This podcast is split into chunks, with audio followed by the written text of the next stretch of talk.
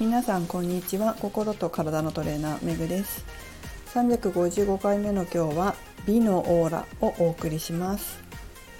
皆さんはあの人オーラ違うなっていう人って見かけたことあります？私はですねまあ、住んでるところが世田谷区と目黒区のこの狭間のところにあるっていうのもあるのか分かんないんですけどいろんな人に会ったり見たりするんですよね。ただですね私テレビも雑誌もそんなに見ないので芸能人とかあんまり知らないんですよモデルさんとかも全然知らないし。でよく TikTok は見てるんですけどだから勉強になるのとか英会話の勉強とかあと面白い動画とかもこう一般の人がこうやってるのがすごい面白いからそういうのは見るんですけどあんまこうタレントさんのとか見ないんですよ。なので誰だかはよくわからないんですよ。だけどあなんかこの人タレントさんなのかな？この人モデルさんなのかな？すごい綺麗な人だなっていう人ってよく会うんですよね。で今日も1人は多分ああの人なのかなっていう人はあったんですけどやっぱちょっと目パッチリしててすごい綺麗な人だったんですけどその人のことも実は全然知らないんだけど知らないんだけど多分あの人の奥さんだろうなみたいな感じであったんですよ。でそのあの人っていうのは知ってるタレントさんなんですけど多分その人の奥さんかな綺麗だしなと思って見てたんですけどでもう一人はなんか銀行に銀行っていうか ATM に行った時にあこの人何？って思った人がいたんですよ。あなんかこの人オーラあるなと思ってで、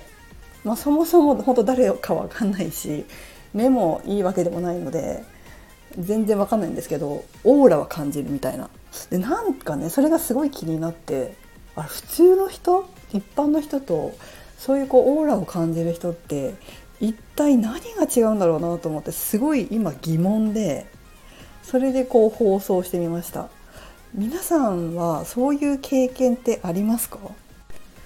私はね本当あんまり今まで興味もなかったんですよ美容に。まあ、フィットネスの仕事って言っても本当仕事一筋だったんでインストラクターとしてのスキルを上げるとかトレーナーとしてのスキルとか知識を上げていくとか、まあ、それをこうクライアントさんお客様にこう還元していくっていうことはずっと考えてきてたんですけど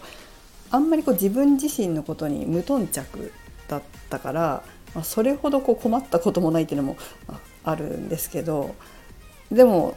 この間本当美容健康コース2回も受けたからですかね。多少はこう自分の意識が変わったっていうのもあるのかもしれませんね。今回っていうか今日ちょっとそのお二人を見て自分もちょっと美のオーラぐらい身につけたいなと。なんかこんなこと思ったの初めてなんですけど思ったので研究してみようかなと思います。何が違うんだろうなと思ってそういう方々。それは私の感性なのかわからないですけどね。私の感性だけなのか他の人が見てもあの人オラあるってなるのかわからないんですけど何が違うのかちょっとね自分なりに研究してみたいと思います、まあ、研究結果が分かり次第またご報告いたします。それでは何かあの皆さんもこういうところが違うんじゃないかとかこういう感じが違うと思うよみたいな意見があったら是非コメントもしくはレターで教えていただければと思います。はい、それではめぐでした。